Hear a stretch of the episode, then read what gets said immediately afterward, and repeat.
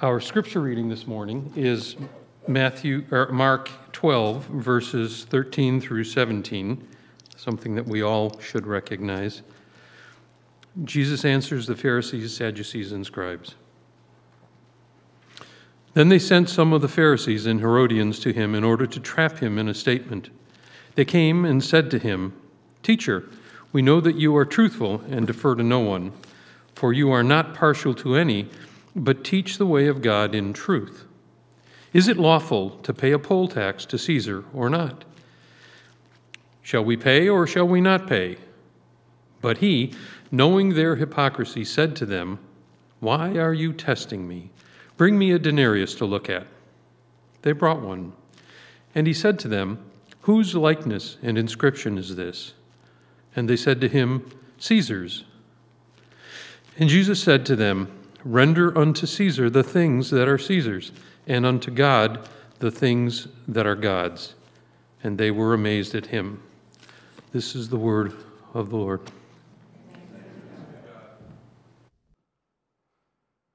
All right, we are continuing in our Faith and Flourishing in Politics sermon series. Uh, over halfway there, this is our seventh message.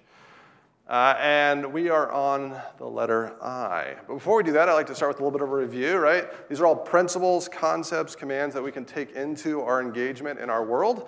Uh, come from Scripture, so this is kind of like a biblical theology looking at different themes.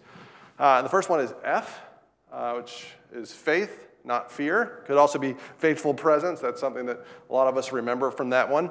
L, and you can sort of like look at the picture and hopefully get some idea of it. Right? You have the arrows up and sideways for uh, and the hearts. Love God and neighbor.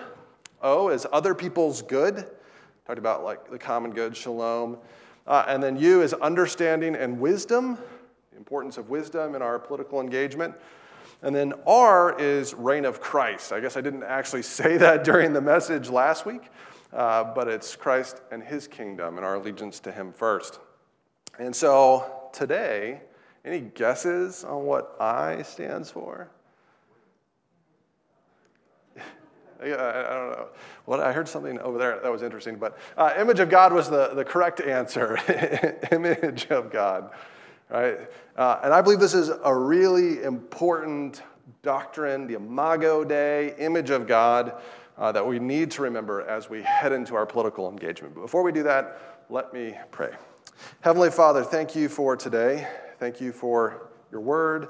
Thank you that we get to think about how we engage in our world and in politics, and that your scripture does speak to us uh, in how to handle ourselves in all things uh, and yet also gives us a lot of freedom uh, to, to figure out how to honor you.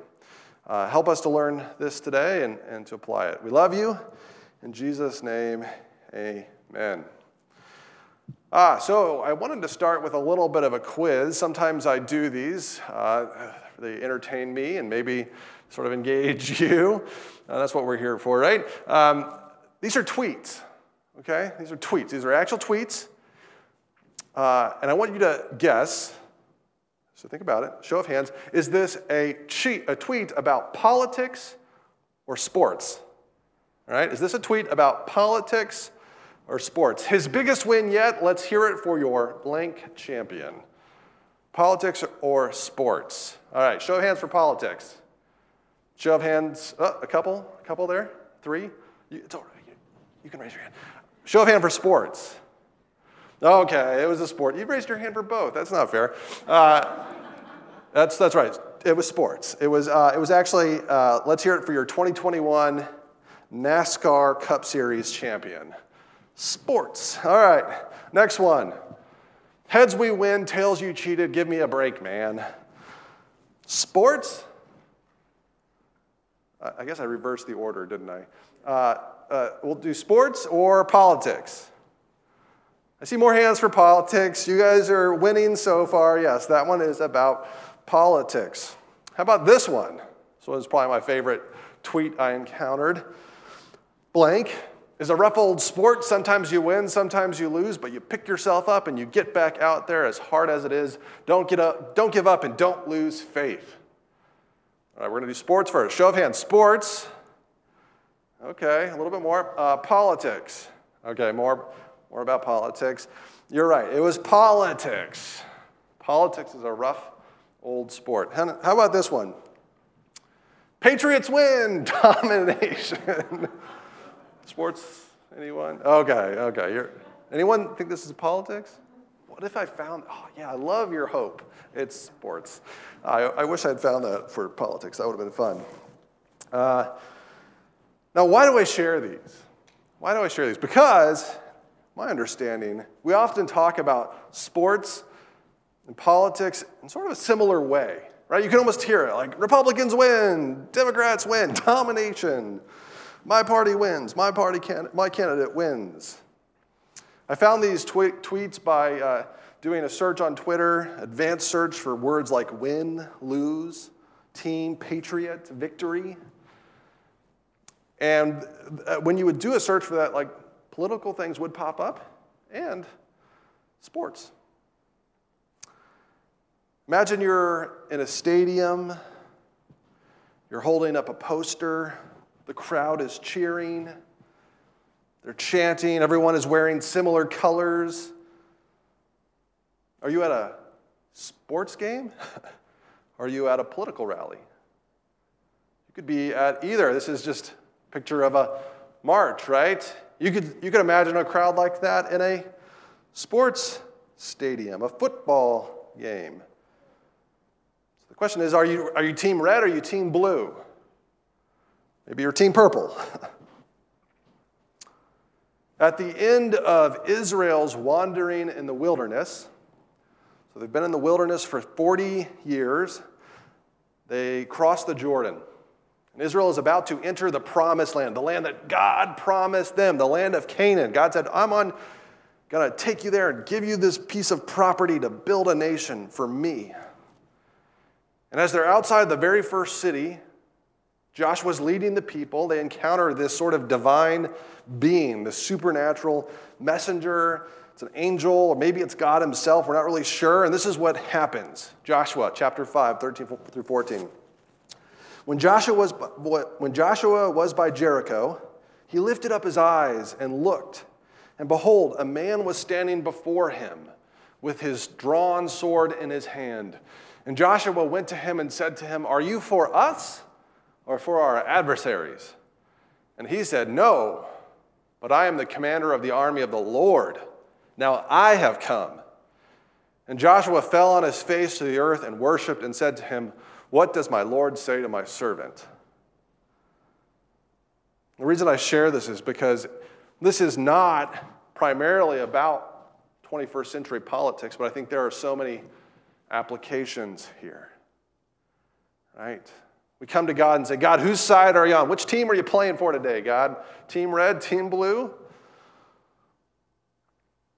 And if anyone could have said, God is on my side, wasn't it Joshua? right? God, God commanded him to lead an invasion, a political, social, economic invasion to completely take over the country. And when Joshua says, Are you for us or for them? And God's messenger, maybe God himself says, I'm for me. I'm on my own side. Joshua's response is to fall down and worship. To not try to say, well, are you sure? are you sure? Are you sure you're not really on my side? See, God calls us to, to get on His team. Right? We're, we're tempted to choose one team or the other, we get on God's team. And we see this carry through to the New Testament as we encounter the person of Jesus. See, Jesus' opponents they try to force him to pick a side. They try to force Jesus into partisan politics, right? Choosing one party or the other. Now, Jesus claimed to be a king. That's a, a political station. As he rode a donkey into Jerusalem, he was making a statement that he was God's anointed king, that he was the Messiah, the chosen one. And, well, he ended up dying for it. And the people, I think the reason he died is the, like the people wanted a king that would come in and throw out the Romans. And what does Jesus do when he enters into Jerusalem? He goes and he clears out the temple. He clears out the money changers. He badmouths the Pharisees and the religious leaders. Jesus is not on their side. He's on his own side. He's on God's side. And so, what do those powers that be do? That well, they unite, right? The enemy of my enemy is a friend. They unite the Pharisees and the Herodians to get rid of Jesus. In college, I went to Colorado State University, uh, CSU Rams, and uh, there's something you should know about like Colorado football. The, the CSU Rams do not like the CU Buffalo, right? Boulder does not like Fort Collins, and Fort Collins does not like Boulder. But there's one thing that we can agree upon is that we both hate the Nebraska uh, team, right? we don't like uh, we don't like them. We don't like the Cornhuskers, the Nebraska Cornhuskers. They're the worst, right? Enemy of my enemy is a friend. So the Pharisees and the Herodians, they, they unite to attack Jesus. And we see this in Mark chapter 12, verses 13 through 14. And they sent to him some of the Pharisees and some of the Herodians to trap him in his talk. And they came and said to him, Teacher, we know that you are true and do not care about anyone's opinion, but you are not swayed by appearances, but truly teach the way of God. Is it lawful to pay taxes to Caesar or not? Should we pay them or should we not? Right? So here you see the Pharisees and the Herodians. The Herodians supported, well, the people that they're named after Herod Antipas, uh, Herod Antipas, the ruler of Galilee. Now, Herod, right, he's installed by Rome. It's, he's sort of like this if you're a Herodian, then you're probably in favor of sort of big government.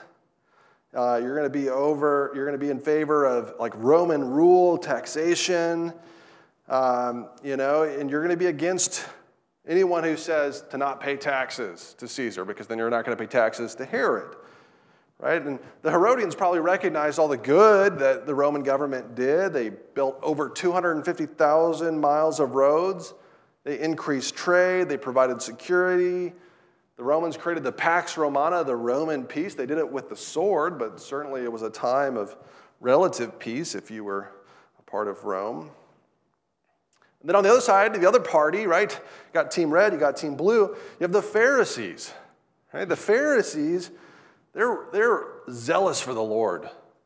They're zealous for God's law. They care about the holiness laws. They want everyone to follow those holiness laws in the Old Testament, the Hebrew scriptures. They think of Rome as oppressive, as evil. These, these Pharisees would be nationalistic, they'd be very pro their nation. They were not Herodians. and so, whose side are you going to take? Jesus? Are you going to take red or blue? Are you going to take Herodians or Pharisees' sides? Which partisan identity are you going to adopt? Right? Because sometimes this idea of team, my side, actually begins to take on a whole identity. I'm a Herodian. I'm a Pharisee. I'm a Republican. I'm a Democrat. I'm whatever, you name it. Jesus is surrounded and put in a box. None of us can probably relate to that with politics, right? There would have been people, like, think of your Thanksgiving dinner, right? You might have some people that are on this side of the political spectrum and some people that are on that side. And these are people that you love and you care about. Well, Jesus was in a similar boat. Jesus had disciples who might have been pro Rome and against Rome. Think of Matthew, also called Levi. He was a what? A tax collector. Right? So he worked for the Roman government. So he probably at some point at least believed in Rome and its power and its state and what it could do. So maybe he's whispering in one ear, Jesus, say you're pro Herodian. Say you're, say you're, a, you're for paying taxes to Caesar. And then on the other side, you have Simon the Zealot. Right? So Simon, at the very least, was zealous for God's law. At the most, he might have been part of a member of a band of people called zealots who were like militaristically against the nation of Rome. Right? He's probably who was maybe shouting in Jesus' other ear, say not to pay taxes, don't pay taxes. That's evil. Can you relate? Jesus is caught between a rock and a hard place. Am I going to say pay taxes to Caesar or not? Hmm. I think sometimes we're put into a similar trap as Christians. We're, we're said, you know what? Pick a side and stay there, right? To be a Christian is to be a family loving, freedom loving, God loving Republican. Or to be a Christian is to be a justice loving, women loving, poor people loving Democrat. What if Jesus doesn't fit into either of those categories? What if he wants us to come before him and worship? To follow him the best we can. Jesus does not fall prey to identity politics. Jesus does not fall prey to partisanship. I ran across this sort of insightful tweet as I was doing my deep dive into the Twitterverse. It said this Viewing politics as sports means one team wins and one team loses. But the uh, RD, Republican Democrat political divide, misses the fact that we are all actually on the same team. when our representatives vote as a way to punish or simply deny a win for the other side, we all lose. The more we begin to engage our world like sports, the more we're going to not be able to seek flourishing. The harder it's going to be to find the common good. Jesus' opponents try to force him to pick a political side. So, how does Jesus respond? What gets him out of this trap? It's a trap. Well, that's when we come to the letter I. in flourish. Jesus goes to the doctrine of the image of God, the Imago Dei. Jesus shows a different way with the image of God. Jesus won't fall for their trap, and so this is how he responds. But knowing their hypocrisy, right, that they were just trying to trap him, they didn't really care. They wanted to use him for their means, really, to get rid of him. But knowing their hypocrisy, he said to them, Why put me to the test? Bring me a denarius and let me look at it. And they brought one. And he said to them, Whose likeness and inscription is this? They said to him, Caesar's. And Jesus said to them, Render the, to Caesar the things that are Caesar's, and to God the things that are God's. And they marveled at him. So the Herodians are looking for a either or answer this or that. Jesus gives a yes and. yes, give to Caesar what belongs to Caesar and give to God what belongs to him. Jesus goes to the image of God to find a better way. And if we go to the image of God, we find four truths from our passage here today. Number one is that Jesus challenges what we value and exposes our idolatry.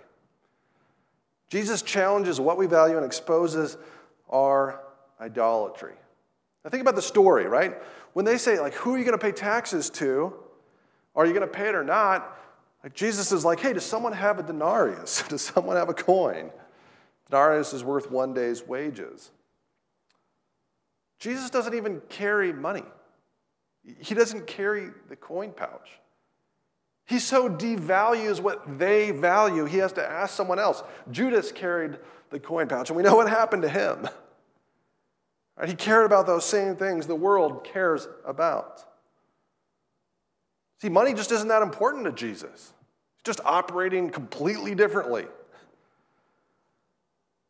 I think politics matter to God because people matter to God, but I think they matter much differently than we think they matter. In 1896, hopefully, you know, this illustration won't offend anyone. It's 1896. Maybe you're really invested in the 1890 uh, presidential election here. Uh, the presidential candidate for the Democratic Party was a 36 year old named William Jennings Bryan. Maybe some of you have heard of him. Uh, and he ran against the gold standard for money, right? Because he didn't, he didn't want to hurt low income workers. And at the Democratic Convention, he gave one of the most famous political speeches of all time that maybe you have heard of, probably not. and he compared the gold standard to the cross of Jesus. Let's see what he says. He says this If they dare to come out in the open field and defend the gold standard as a good thing, we will fight them to the utmost having behind us the producing masses of this nation and the world, supported by the commercial interests, the laboring interests, and the toilers everywhere. We will answer their demand for a gold standard by saying to them, You shall not press down upon the brow of labor this crown of thorns. You shall not crucify mankind upon a cross of gold. He felt so strongly about the gold standard that he felt that it was appropriate to compare that to the cross of Jesus Christ and to a crown of thorns. Right? And that, this was clearly an important issue back in the 1890s.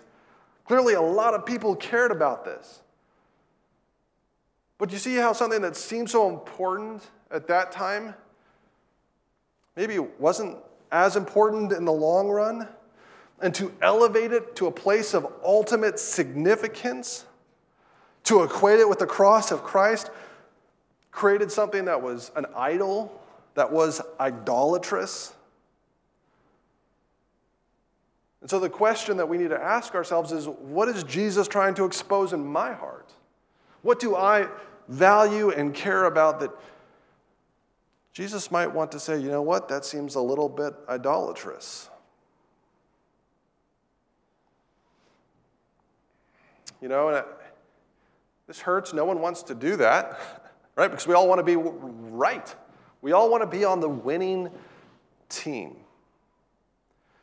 But if Jesus is the Word of God, that means He is living and, and sharper and active than any two edged sword. He wants to do a work in us to expose our self righteousness. Right? And I, I can be the first to admit that when it comes to politics, man, it's easy for me to feel self righteous. And yet, Jesus exposes our idolatry with a denarius. It's a denarius right there, this coin, Tiberius Caesar. On the right is, uh, I think it's a Greek goddess of peace. Do you know that for them to carry this idol, this, this coin with an image on it, was a little idolatrous? So for them to be handling it, like, I, don't, I don't even know if Jesus touched the thing. He was just like, so who's on that? Right? But for them to be carrying it, they were actually committing a small, sort of symbolic form of idolatry to carry around this engraven image.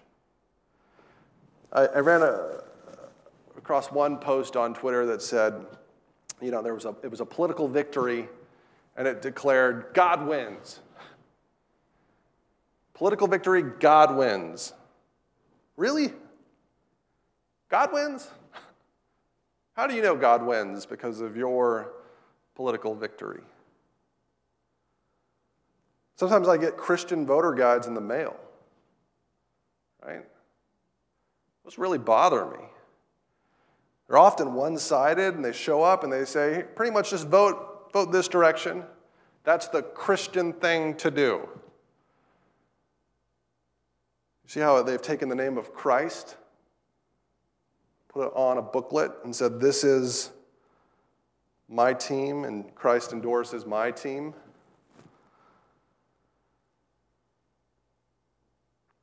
We're not called to demand Jesus to be on our side We're called to bow down and worship. Jesus is showing a different way with the image of God, and Jesus challenges what we value and exposes our idolatry. And the question is are we going to have the courage to confess it, to repent? Jesus also affirms yet right sizes human authority. And this ties into Romans 13, what we talked about last week. He affirms human authority, yet he also right sizes human authority. Look at the denarius again. Uh, the denarius on the left uh, has this inscription. Well, in general, the denarius did. I don't know if this one does exactly, but they had this inscription on them Tiberius Caesar, son of the divine Augustus. Tiberius was the son of Octavian, who defeated Brutus after Caesar's assassination. On the opposite side is a picture of the, yeah, it's the Roman goddess of peace named Pax. It has the Latin inscription, High Priest. Right? So you have a coin that says, Son of God, Priest. Talking about peace. There's a lot of irony here, right? Because what is Jesus? Jesus is the actual Son of God. Jesus is the one who actually brings peace. Jesus is a high priest. He, he bridges the gap between us and God. And when Jesus talks about like whose likeness and inscription is on this, he, that word likeness is the Greek word for image, which is also translated as idol. So Jesus is subtly, subtly saying, like, think of the image of God. Right? Whose image is on the Caesar's? Well, then give to Caesar his, his thing with his, his little inscription on it, his little idol. But, but what's made in God's image? What belongs to God? Us.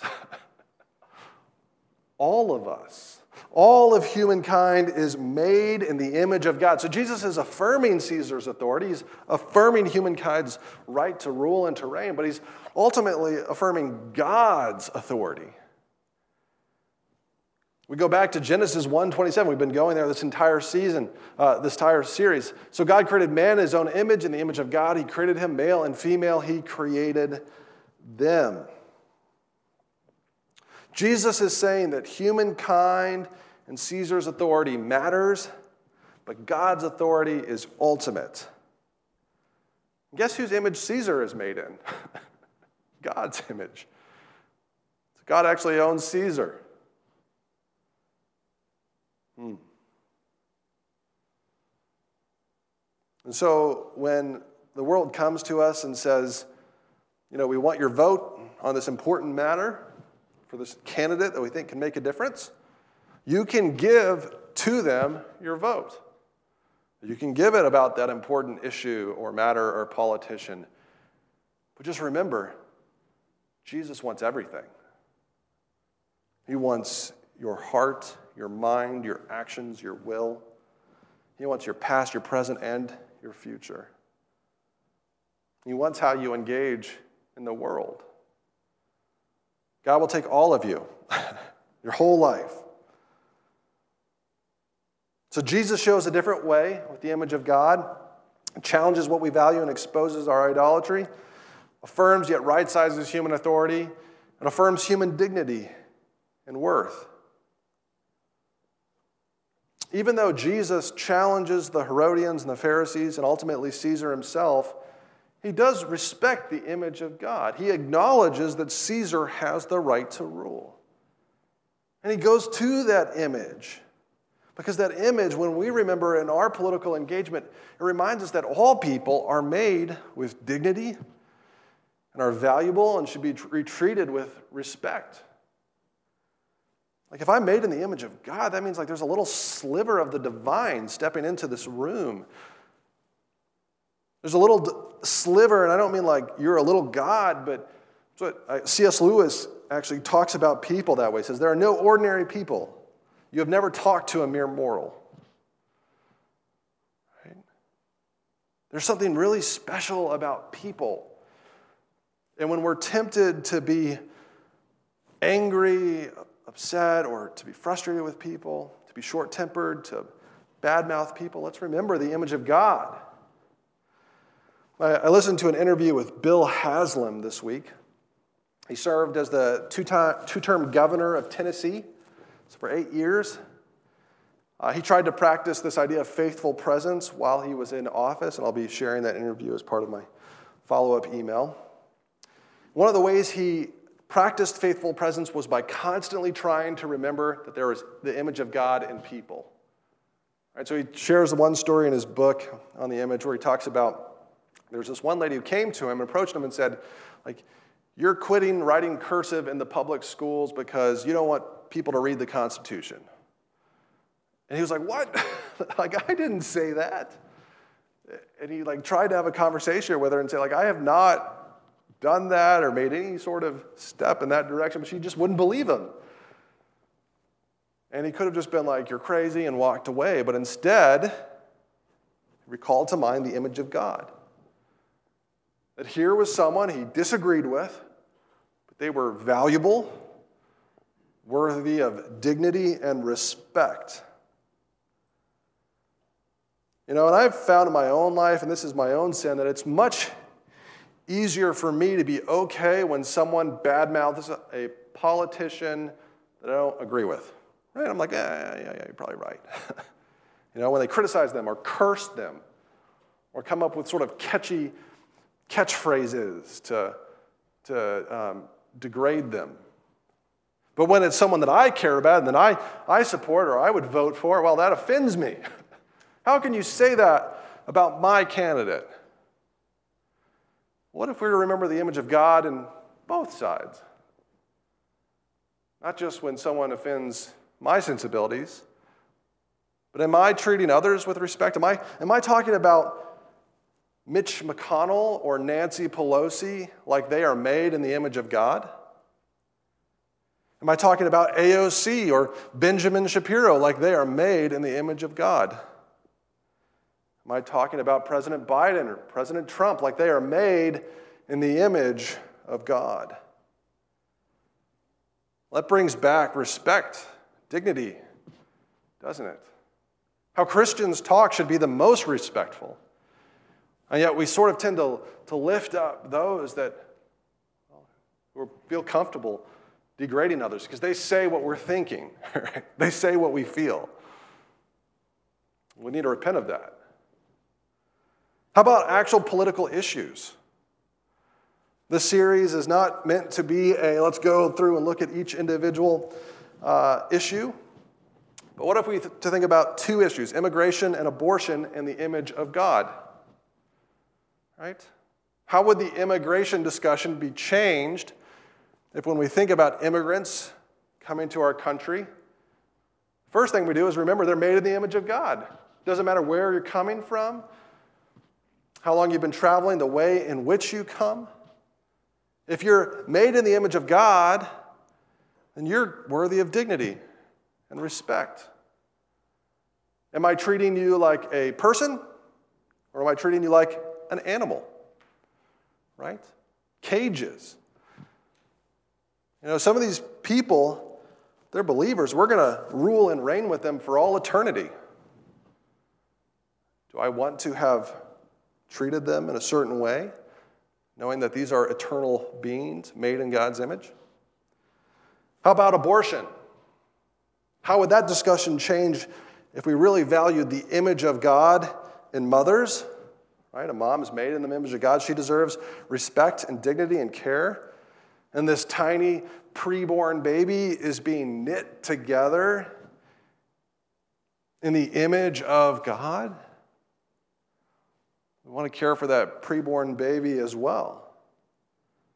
Does that mean we want to provide protection and care for both the mother and the, and the child? Even at deep cost to ourselves? Not just voting, but maybe thinking about things like adoption and caring for places like caring pregnancy centers. And I could adopt a child made in the image of God. It's beautiful. I think it just changes the discussion a little bit. When we start with the image of God, it has this way of raising the value of all people, no matter their station, no matter their place. Jesus is showing us a different way with the image of God. Number four, Jesus unites us in the perfect image of God. Satan loves to divide I actually think Satan's probably a big fan of partisan politics, right? Just divide and conquer. But what does Jesus do? Jesus actually likes to unite, bring together. Galatians 3:28 says this, there is neither Jew nor Greek, there is neither slave nor free, there is no, uh, there is no male and female, there is neither Republican nor Democrat. That's be, I didn't know that was in the, the original version there. For you are all one in Christ Jesus. See, Jesus is creating a brand new humanity. He's the king, he's uniting, and he's creating something new. And when we get so caught into like this sports of politics, right, we, we, we lose something. We begin to value other things like winning over the image of God. Uh, we begin to say, well, the ends justify the means. But as children of God, right, we should be the first to recognize the image of God in others. Right? Christians, people that know Jesus, we're, we're called God's children. So we even have perhaps this more special place, right, of relationship with God. So we want to show those people that are made in God's image how to be a child. And if we're caught up in the, the left or the right, we're not going to be able to do that because we're going to be working for other things. We have, to, we have to move from identity politics to image of God politics. Now, the Jews living in Jerusalem they owed Tiberius Caesar a denarius, this tax. But as people made in God's image, we owe him everything, right? Question Who can pay God everything? Who can pay God your entire heart, your entire mind, your entire life? Can anyone here do that? No. The cost is far too steep. There's this story in the Gospel of Matthew where Jesus doesn't have enough money to pay the local tax. I just love that. Jesus was absolutely impoverished. So he says, Peter, go catch a, go catch a fish. So Peter goes and catches a fish. He opens the fish's mouth, and there's a coin to pay the tax. I wish we could all do that. I'm not good at fishing. It would take me a long time to get that tax money. And that's what God does for us. Right? God actually provides the coin. See, we owe everything to God, and God gives us the payment. Jesus is our coin. Jesus is our treasure. See, Jesus is made in the image of God, and he's perfectly made in the image of God. He is the radiance of the glory of God and the exact imprint of his nature. Jesus unites us as the perfect image of God because it's only through Jesus, the perfect image, that we can have a relationship with God. And so the question is are we identifying primarily with that image or some other identity or image in the world? Because if it's not with Jesus, it's an idol. And what does Jesus do? He lays down his perfect image, his life, as a substitute for our lives. He gives his perfect and holy image for our dirty and broken images. I know that I can never pay the full price, but Jesus can, and he has, and he does. And so when I'm tempted to get upset and start arguing about policies and politics, money, immigration, abortion, remember Jesus is our treasure. Remember, He is the perfect image of God, He is the true image bearer. And we as a church can find our unity in Him. If we try to find our unity by being on one team or the other, or even by being the perfect mix of the two teams, trying to form our third team, it's not going to work. Going to be on Team Jesus.